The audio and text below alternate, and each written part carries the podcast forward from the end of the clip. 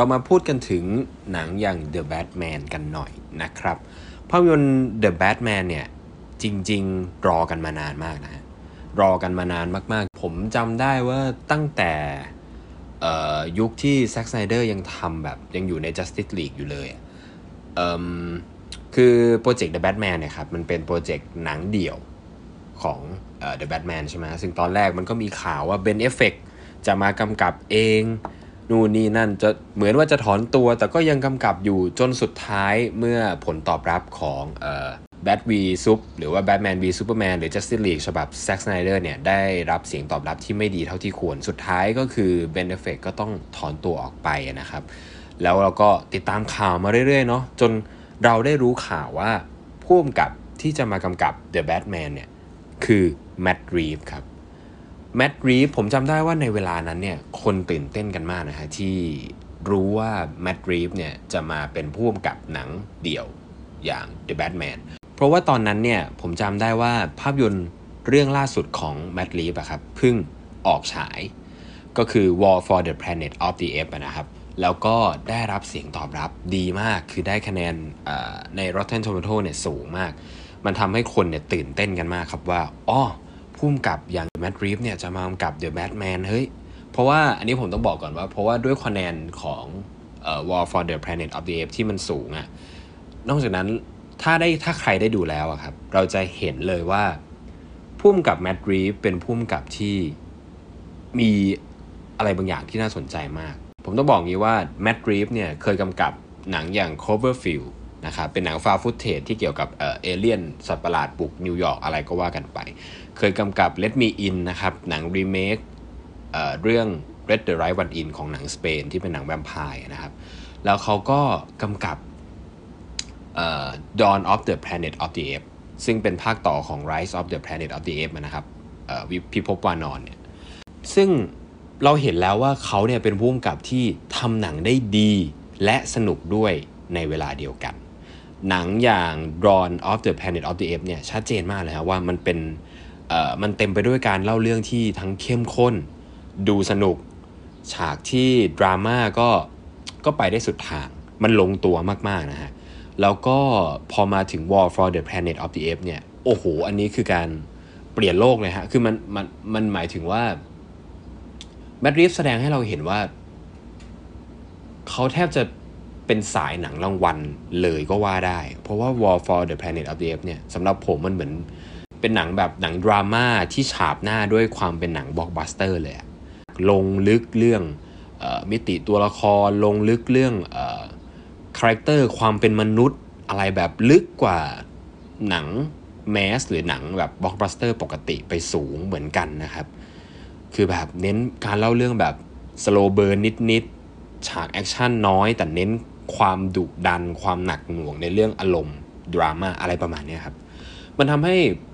แมตต์รีฟส์ไม่ใช่ผู้กำกับธรรมดาแล้วเขาเขาไม่ได้เป็นผู้กำกับสายแบบบล็อกบัสเตอร์จ๋าๆแบบปกติแล้วเขามีเเอกลักษณ์ของตัวเอง เขามีรสนิยมในการทำหนังในแบบฉบับของตัวเองที่ค่อนข้างชัดเจนเอามาก ๆ เลยด้วยซ้ำไป มันทำให้การที่เขาได้กำกับ The Batman เนี่ย คนติดตามกันมาก หลังจากนั้นเราก็ได้แต่รอนะครับ รอว่าเมื่อไหร่จะเสร็จถ่ายเมื่อไรจะเสร็จแล้วมันก็มีความเคลื่อนไหวเรื่อยๆนะครับ ไม่ว่าจะเป็นภาพที่ถ่ายจากกองถ่ายเอ่ยติดเรื่องโควิดทำให้การเข้าฉายหรือการถ่ายทำเลื่อนล่าช้าไปจนกระทั่งเราก็ได้ดูกันสักที The Batman ผมต้องบอกอย่างนี้ว่า นี่เป็นหนังเนี้ยบมันเป็นหนังที่ต้องพูดได้เลยว่างานสร้างคือคือยอดเยี่ยมมาก จริง ๆ เราเห็นกันตั้งแต่ตัวอย่างแล้วเนาะว่าว่านี่คือหนังแบทแมนที่ที่เราก็ไม่เคยไม่เคยคุ้นตาหรือไม่เคยเห็นมาก่อนก็ว่าได้นะ คือมันคนละแบบกับแซ็กสไนเดอร์แน่นอน คนละแบบกับฉบับของคริสโตเฟอร์โนแลนด้วย คนละแบบโดยสิ้นเชิงกับโจเอลชูมาเกอร์กับภาค Batman Forever และ Batman Robin เลย แล้วก็คนละแบบกับทิมเบอร์ตันด้วย มันมีความ มืดหม่นผมพูดงี้กันมันมีความ film noir มันมีความเป็นหนัง film noir หนัง film noir ที่เป็นหนังสืบสวน พูดถึงเรื่องราวอาชญากรรมใน low กมืด การจัดแสงแบบโลkey หรือว่ามืดอะไรประมาณนี้ครับ มันมีความเป็นหนัง film noir สูงมาก ผมนึกถึงหนังของเดวิดฟินเชอร์เป็นเรื่องแรกเลยคือเซเว่นหนัง film noir ในตำนานหนัง film noir สืบสวนสอบสวนในตำนานที่เราคุ้นกันอย่างเซเว่นของเดวิดฟินเชอร์เนี่ยโอ้โหนี่ ผมว่านี่น่าจะเป็นแบบ หนังต้นแบบที่เห็นได้ชัดพอสมควรเลยอะตั้งแต่เราดูตัวอย่าง The Batman แล้วด้วยซ้ำซึ่งตัวหนังทำได้แบบนั้นเลยฮะพอพอไปดูแล้วมันก็ยิ่งชัดเจนว่ากลิ่นเซเว่นเนี่ยหรือกลิ่นแบบเดวิดฟินเชอร์ film noir แบบนั้นเนี่ยมันมาเต็มมากอะไม่ว่าจะเป็นเรื่องสภาพแวดล้อมของฉาก setting ที่เป็นเมืองก็อตแธมเนี่ย ก็จะออกแนวแบบสกปรกสกปรกหน่อย คล้ายๆ จริง ๆ มันเหมือน ผมรู้สึกว่ามันคล้ายกับนิวยอร์กในช่วงยุคแบบ 70 Taxi Driver อะไรประมาณนี้เหมือนกันนะ ที่มันมีความแบบสกปรกสกปรกนิด ๆ แต่ว่ามันทันสมัย เออ คือคือเซตติ้งมันเหมือนเป็นปัจจุบัน แต่เอาสภาพแวดล้อมแบบยุค 70 กลับมา นอกจากนั้นเนี่ย ฝนที่ตกโปรยปลายแทบจะตลอดทั้งเรื่องนะครับ ในฉากสำคัญสำคัญเนี่ย มันยิ่งชัดเจนว่าเออมันเสริมสร้างความอึดอัดในเรื่องบรรยากาศที่มันไม่เป็นใจอะบรรยากาศอึมครึม บรรยากาศมืดมืดหม่นหม่นบรรยากาศที่มันไม่ชัดเจน เพราะว่าฝนมันตก พวกเนี้ยเป็นกลิ่นของเซเว่นอย่างค่อนข้างชัดเจนเอามากๆนะฮะนอกจากนั้นงานสร้างในส่วนอื่นๆดีมากๆครับ งานกำกับภาพที่กำกับโดยคุณเกรกเฟรเซอร์เนี่ยซึ่งเป็น ผู้กำกับภาพของงานหนังอย่าง Dune ที่เป็นหนังไซไฟที่ผมชอบที่สุดในปีที่ผ่านมาด้วยซ้ำไปเนี่ย ก็ยังคงคอนเซปต์หรือโครงการถ่ายภาพที่สวยเอามากๆฮะมันชัดเจนเลยว่า คือมันเป็นงานภาพที่ที่ดูไม่ใช่เป็นแบบงานภาพหนังบล็อกบัสเตอร์เลย นี่มันออกเป็นแนวแบบงานภาพหนังรางวัลแล้วเลยด้วยซ้ำไปนะ คือการถ่ายภาพดีมากอะการจัดแสง ก็ดีมาก คือมันเน้นโทนมืดเลยแต่ว่ามันไม่ได้มืดจนมองไม่รู้เรื่อง มันเป็นการมืดในแบบที่ที่มันสวยและสื่อความหมายในเวลาเดียวกัน ซึ่งทั้งหมดเนี่ยครับมันเป็นการบอกอย่างหนึ่งว่า The Batman เนี่ยมันจะไม่ใช่หนังฮีโร่ที่คุณเคยสัมผัสมาก่อนเลยอะมันมันแบบมันมีความเป็นตัวเองสูงมาก และมันแทบจะพูดได้ว่าเป็นหนังฮีโร่ไม่ได้ด้วยซ้ำ อันนี้ไม่ได้คำที่จะตินะฮะแต่ว่าผมแค่จะบอกว่า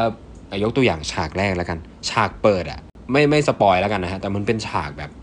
มันจะเป็นฉากที่คุณไม่ไม่คุ้นอะกับกับความเป็นหนังฮีโร่อะหนังฮีโร่ฉากเปิดเรานึกถึงอะไร เราเราเปรียบเทียบกับแบทแมนก็ได้หนังแบทแมนก่อนหน้าเนี้ไม่ว่าจะเป็นของของของโนแลนแล้วกันอะสมมติถ้าเป็นหนังโนแลนใช่ไหมฮะ The Dark Knight เนี่ยมันก็ต้องเปิดด้วยฉากปล้นของโจ๊กเกอร์ มันเป็นการแนะนำตัวละคร เปิดด้วยความแบบ ตื่นเต้นระทึกใจแบบสุดๆไปเลย แล้วก็ The Dark Knight Rises เนี่ยก็จะเป็นฉากเปิดตัวของเบนใช่ไหมที่เป็นฉากไฮแจ็คเครื่องบินกลางอากาศเนี่ยกลางฟ้าเนี่ยก็คืองดก็คือแบบเน้นความอลังการ เน้นความน่าเกรงขามของของอาชญากรตัวหลักที่ตัวแบทแมนต้องเผชิญในภาคนั้นๆ ไปเลย แต่ว่า The Batman เนี่ยเปิดตัวแบบมินิมอลมาก เปิดตัวด้วย เปิดตัวด้วยแบบมุมกล้องแอบถ่ายอะไรประมาณเนี้ย ซึ่ง โอ้โห นี่เป็นการแบบฉากเปิดตัวหนังสืบสวนฆาตกรรมชัดๆเลยอะ่ะ มันเปิดตัวด้วยฉากแบบนั้น เปิดตัวด้วยฉากฆาตกรรมมันอะไรแบบนั้นนะครับ คือจริง ๆ เพียงแค่ฉากเปิดเนี่ย มันก็รู้แล้วว่าเรื่องนี้ไม่ใช่หนังซูเปอร์ฮีโร่ปกติแหละ มัน มันมีความสืบสวน มันมีความดราม่า มันมีความอะไรแบบ film noir มากกว่าความเป็นหนังซูเปอร์ฮีโร่ด้วยซ้ำไป อืม ซึ่ง มันก็ชัดเจนนะฮะ ว่าจริง ๆ แล้วพอผู้กำกับเขาเลือก way นั้นเนี่ย เลือกทางที่เขาจะนำเสนอแบบแบบเขาแบบนั้นแล้วเนี่ย มุ่งไปทางในสืบสวนเนี่ย มันก็จะไม่ได้รสในแบบที่เราเคยได้จากภาพยนตร์ซูเปอร์ฮีโร่อืม จริง ๆ แม้กระทั่งอย่างแบทแมนเวอร์ชันโนแลนเนี่ยมันก็ไม่ได้มีความเป็นหนังซูเปอร์ฮีโร่มากขนาดนั้นนะจริง ๆ โดยส่วนตัวผมแล้วกันส่วนตัวผมคนเดียวนะ ผมคิดด้วยซ้ำว่าไตรภาคแบทแมนของโนแลนน่ะก็ผมก็ไม่คิดว่าเป็นหนังซูเปอร์ฮีโร่มันคือหนังโนแลนที่อยากจะเล่าเรื่องอาชญากรรม โดยมีตัวละครเป็นแค่ซูเปอร์ฮีโร่แค่นั้นเองอะที่เหลือมันมีความเป็นโนแลนเต็มไปหมดเลย จริง ๆ ก็แทบจะไม่ต่างกันนะจริงๆแมตต์ รีฟส์ ก็ทำแบบนั้นเหมือนที่โนแลนทำเช่นเดียวกัน แต่โทนหนัง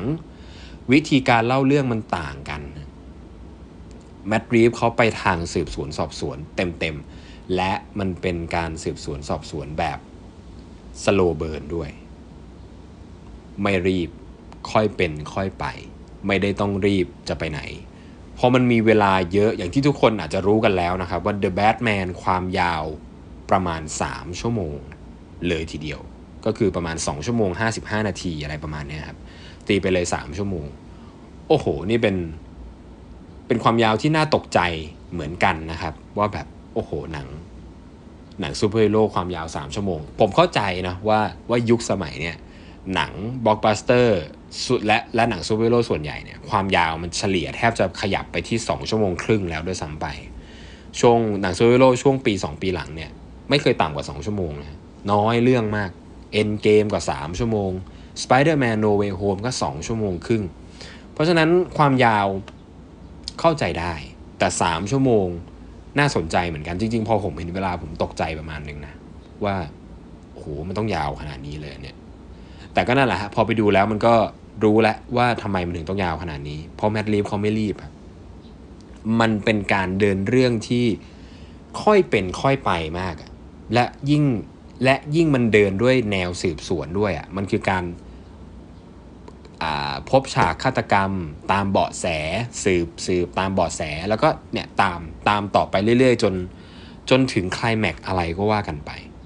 ซึ่งในความเป็นหนังสืบสวนนะครับ ผมว่ามันก็ทำได้น่าติดตามดี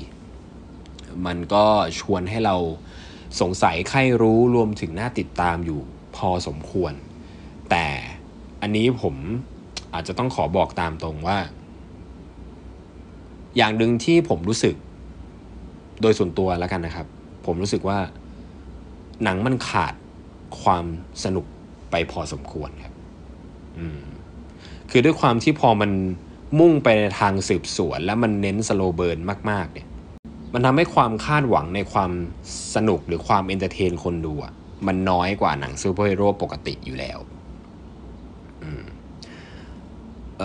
นอกจากนั้นน่ะผมรู้สึกว่าในเชิงความเป็นหนังสืบสวนสอบสวนน่ะมันก็ยังไม่ได้สุดขนาดนั้น มันไม่ได้สุดถึงหนังสืบสวนสอบสวนที่เราแบบชื่นชอบกัน ไม่ว่าจะเป็นไม่ว่าจะเป็น The Seven Zodiac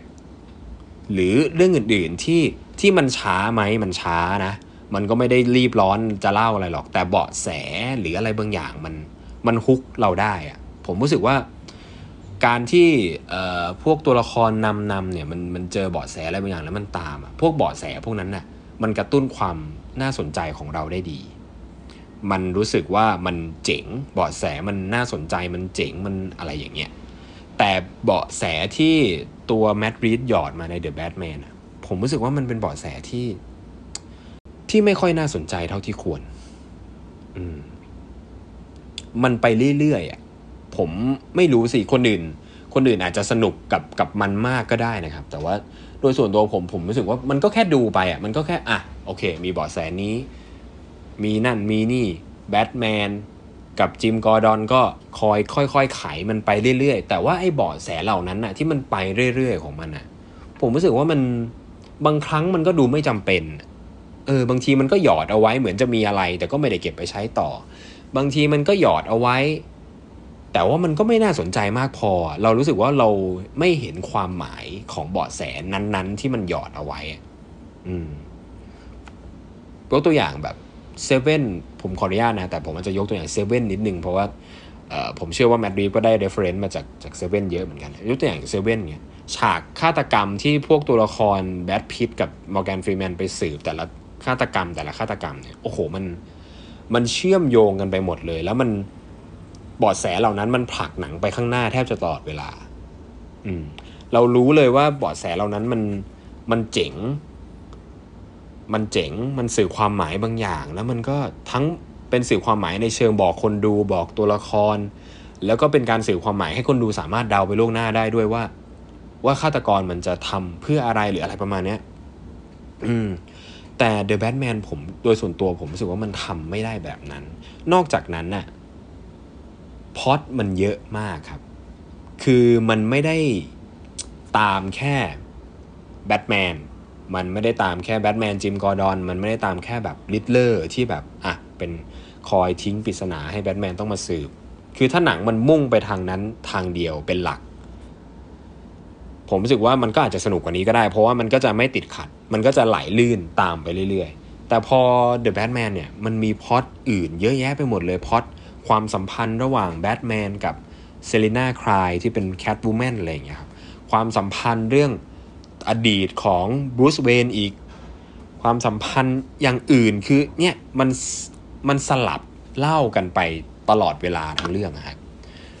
ผมผมเลยรู้สึกว่ามันไม่ค่อยมีความ ต่อเนื่องทางด้านอารมณ์เท่าไหร่ยกตัวอย่างเช่นแบบอะเราเจอบอดแสหนึ่งของริดเลอร์ที่มันวางไว้แล้วแล้วก็ดูเหมือนแบบคุยกันว่าแบบ เออ มันต้องเป็นอย่างนี้แน่ ๆ เลยนู่นนี่นั่นเลยอย่างเงี้ยแล้วแหมแล้วแบทแมนนี่ก็จริงๆแบทแมนในหนังนี่ดูจะรู้ทันดูจะไขปริศนาอะไรแทบทุกอย่างเลยนะ แต่ว่าคุณก็แต่มึงก็จับ มึงก็จับริดเลอร์ไม่ได้สักทีไม่รู้สักทีว่ามึงทำไปทำไมต้องการอะไรอะไรอย่างเงี้ยดูจะจับไม่ได้สิแต่แต่เจอบอดแสที่ไรไขได้หมดเลย อันนี้ก็แปลกเหมือนกัน นั่นแหละฮะคือ พอเจอบอดแสปุ๊บไอเราก็นึกว่าหนังมันจะเดินต่อเลย เห็นว่าแบบบูสเวนดูแบบเอ้ย มันต้องเป็นอย่างนี้แน่เลยดูไขปริศนานู่นนี่นั่นได้อะไรอย่างเงี้ยแล้วมันน่าจะเดินต่อไปเลย แต่ไม่พอตัดจบฉากนั้นปุ๊บฉากต่อมาไปเล่าเรื่องอื่นอีกแหละ ไปเล่าเรื่อง ความไปเรื่องเออเนี่ยไปเล่าเรื่องเซเลนาคลายบ้าง ไปเล่าเรื่องอัลเฟรดบ้าง ไปเล่าเรื่องอดีตของตัวเองอะไรอย่างเงี้ยมันดูขัดอารมณ์อะผมรู้สึกว่ามันมันมันมันมันเป็นการเล่าเรื่องที่ที่ไม่ค่อยต่อเนื่องเท่าไหร่ อืม มันไม่ค่อยต่อเนื่องเท่าไหร่ มันทำให้ขาดความสนุกและความต่อเนื่องทางอารมณ์ไปพอสมควรเลยแหละ โดยส่วนตัวผมนะ แต่ว่าในส่วนของนักแสดงแล้วกัน เรามาพูดถึงนักแสดงบ้างนะ ผมรู้สึกว่าโรเบิร์ตแพตตินสันทำหน้าที่แบทแมนได้ดีได้ดีเลยนะครับ ผมว่าผมว่าผมชอบมากกว่าเบน แอฟเฟล็กนะแต่ว่าก็ก็ยังไม่ได้ชอบเท่ากับคริสเตียนเบลอะไรขนาดนั้นหรอก ด้วยด้วยคาแรคเตอร์ด้วยแหละ เราปฏิเสธไม่ได้ว่า คริสเตียนเบลก็รับบทบรูซเวย์นหรือแบทแมนได้ดี และด้วยคาแรคเตอร์ของบรูซเวย์นในฉบับของโนแลนเนี่ยมันทำได้ได้ดีเออได้ได้ดี และเป็นมิตรต่อคนดูมากกว่า แล้วกันแต่ว่าผมว่าโรเบิร์ตแพตติสันก็ทำหน้าที่ได้ดีฮะได้ดีเลยเในส่วนของเซลิน่า ไคล์ผมว่าแคทวูแมนเวอร์ชันนี้ดูดีนะ คือคือมันดูเซ็กซี่ดีอะ เซ็กซี่แล้วก็ดูไม่ไม่ได้จำเป็นต้องแบบเก่งมากเหมือนกับเซลิน่า ไคล์เวอร์ชันโนแลนที่แอนแฮททาเวย์เล่นอะไรขนาดนั้นนะมันก็มีผิดพลาดบ้าง มันก็ดูดูดีเออมันดูเป็นหญิงสาวในหนังแบบสืบสวน film noir ดีที่แบบมีความลับหน่อยๆ ว่าเธอทำแบบนี้ไปเพื่ออะไร แล้วมันมีมิติทางเรื่องเรื่องเรื่องความเป็นมนุษย์ได้ที่ทำได้ดีพอสมควรเลยนะครับ ซึ่งทั้งหมดทั้งมวลที่ผมพูดไปนั่นแหละมันทำให้ผมได้ข้อสรุปอย่างหนึ่งว่า 3 ชั่วโมงประมาณ 3 ชั่วโมงของ The Batman เนี่ย มันยาวไป มันยาวไปจริง ๆ ผมรู้สึกว่าโดยส่วนตัวผมว่าถ้ามันตัดหนังให้มันกระชับกว่านี้มันไม่ต้อง slow burn ไม่ต้องช้าขนาดนี้กระชับกว่านี้สักครึ่งชั่วโมง หรือ 40 นาทีเนี่ย ผมว่าเราน่าจะสนุกกับหนังได้มากกว่านี้มั มันน่าจะ entertain คนดูได้มากกว่านี้ พอคือพอมันเป็นสามชั่วโมงมันแบบ มันมีเวลาเยอะซะจนซะจนผู้กำกับสามารถสามารถ slow burn ได้ครับ อืม ซึ่งซึ่งยาวไปหน่อย โดยส่วนตัวผมนะ เอ่ออะ ก็บอกไว้เลยฮะ ว่ายังไงมันมีภาคต่ออยู่แล้วล่ะครับ มันมีภาคต่ออยู่แล้ว ถ้าถ้าถ้า The Batman นั้นทำเงิน ซึ่งซึ่งผมว่าก็น่าจะทำเงินนะ เห็นว่า ด้วยตัวรายได้ที่ทำรายได้ที่อเมริกาก็ไม่กี่วันก็เข้าหลักร้อยล้านไปแล้ว เพราะฉะนั้น คิดว่าน่าจะปิดรายได้แบบที่สตูดิโอวอร์เนอร์ Warner Brothers เนี่ยไม่น่าจะขาดทุนนะครับ แล้วก็เราก็น่าจะเห็นภาคต่อแน่นอน เพราะว่าจริง ๆ มันก็มี Easter egg หรืออะไรหลายอย่างที่ที่ที่มันทิ้งเอาไว้แล้วแหละ ชัดเจนมากทิ้งไว้แบบชัดเจนมากว่า ยังไงก็ต้องมีภาคต่อแน่นอน แล้วก็ทิ้งเอาไว้แล้วด้วยซ้ำผมว่าคนดูส่วนใหญ่เดาได้หมดละว่า ว่าไอตัวละครปริศนาบางตัวในตอนท้ายเนี่ยมันจะเป็นใครอะไรอย่างเงี้ยเดาไม่ยากหรอก ผมเองก็เดาได้เหมือนกัน อืม นั่นแหละฮะคือ The Batman ในความเห็นของผมนะครับ ซึ่งถ้าต้องให้คะแนน ผม ผมเห็นด้วยกับ พี่จีนบิลบิลไฟเดอร์ที่เขาแบบรีวิว The Batman มากเลยว่าแบบมันมันให้น้อยมันก็ไม่ได้ เพราะว่างานสร้างในส่วนอื่น มันเนี้ยบมาก อย่างที่ผมบอกไปว่างานกำกับภาพงานงานด้านภาพเรื่องเกี่ยวกับแสงมุมกล้องเอ่ยดนตรีประกอบดินดินดินดินเนี่ยโอ้โหทำได้แบบทรงพลังมาก แล้วก็มันมันทำ mood and tone ดีอะมัน setting มันทำสวยดี เพราะฉะนั้นมัน ถ้าถ้าถ้าคะแนนในส่วนของงานสร้างมัน มันมันสูงมากอยู่แล้วฮะมันสวยและสวยและมีคุณภาพจริง ๆ แต่ว่ามันก็ต้องไปลดหลั่นกับกับกับความบางอย่างที่ที่ที่ผมไม่ค่อยซื้อแล้วกันอย่างที่บอกไปก่อนหน้านี้ว่ามันขาดความขาดความสนุกไปพอสมควรเลย มันขาดความ entertain ไปพอสมควร แล้วมันก็มีความมันมีจุดบกพร่องเรื่องความไม่ต่อเนื่องเรื่องอะไรที่ผมได้พูดไป ดังนั้นผมขอให้คะแนน The Batman เอาไว้ที่ 7 เต็ม 10ละกันครับ ก็ไปพิสูจน์กันได้นะครับว่าคุณจะชอบ The Batman ภาคนี้หรือไม่ ผมยืนยันอีกครั้งนะครับว่าที่ผมบอกว่ามันขาดความสนุกไปพอสมควรเนี่ยไม่ได้หมายความว่าหนังที่ไม่ดีนะฮะ The Batman เป็นหนังที่ดีอีกเรื่องหนึ่งแน่นอนร้อยเปอร์เซ็นต์นะร้อยเปอร์เซ็นต์นี่ไม่ใช่หนังที่สร้างห่วยๆแน่นอน มันเป็นหนังดี แต่สำหรับผมแล้วกันนะ โดยส่วนตัวมันเป็นหนังดีที่มันไม่ค่อยสนุก แต่มันมีความน่าติดตามในแบบของมัน ในแบบในรูปแบบของออฉากในฉากสืบสวนหรืออะไรก็แล้วแต่ มันมีความดีในแบบของมันในเรื่องงาน production ในเรื่องภาษาภาพยนตร์ งานภาพงานดนตรีประกอบอะไรพวกนี้ มันมีดีในแบบของมัน เท่านั้นเองครับซึ่ง สุดท้ายแล้วอันนี้แล้วแต่คนชอบนะครับ คุณก็ต้องไปพิสูจน์ด้วยตาของคุณเองว่า หนังเรื่องนี้คุยกับคุณหรือเปล่านะครับ ขออนุญาตยืมคำพี่คอปพี่ท็อปหนอนหนังมานิดหนึ่งละกันนะครับ ก็ประมาณนี้ครับ motion review EP นี้กับ The Batman อ๋อผมบอกต่ออีกนิดนึง The Batman The Batman ภาคนี้ฉากแอคชั่นน้อยเกินไป โดยส่วนตัวผมนะ แม้ว่ามันมาแต่ละทีมันก็ดูเท่ดีอะ ฉากเปิดตัวแบทโมบิลนี่โอ้โหผมยกให้เลยยกนิ้วเท่มาก แต่แต่มันน้อยไปจริงๆฮะแต่มันน้อยไปจริง ๆ มัน เออ มันควรจะผมรู้สึกว่ามันควรจะมีมากกว่านี้อะมันเท่แต่มัน มันเท่แต่มันไม่ค่อยน่าจดจำอืม โดยส่วนตัวผมนะ คือมันเทียบไม่ได้เลยกับกับเอ่อแบทแมนเวอร์ชันก่อนๆน่ะ อืม คือผมก็ไม่ได้ชอบสายแอคชั่นในแบบแซ็ค สไนเดอร์ที่มันแบบการ์ตูนไปหน่อยนะแต่อันนั้นมันก็ยังดูมีอะไรบางอย่างที่ที่ให้เราจำแล้วเราก็สนุกกับมัน รวมถึงฉากแอคชั่นในเวอร์ชันของโนแลนเนี่ยนี้คือแบบโอ้โหอันนั้นไม่ต้องพูดถึงแล้วอันนั้นคือทั้งน่าจดจำทั้งเท่ทั้ง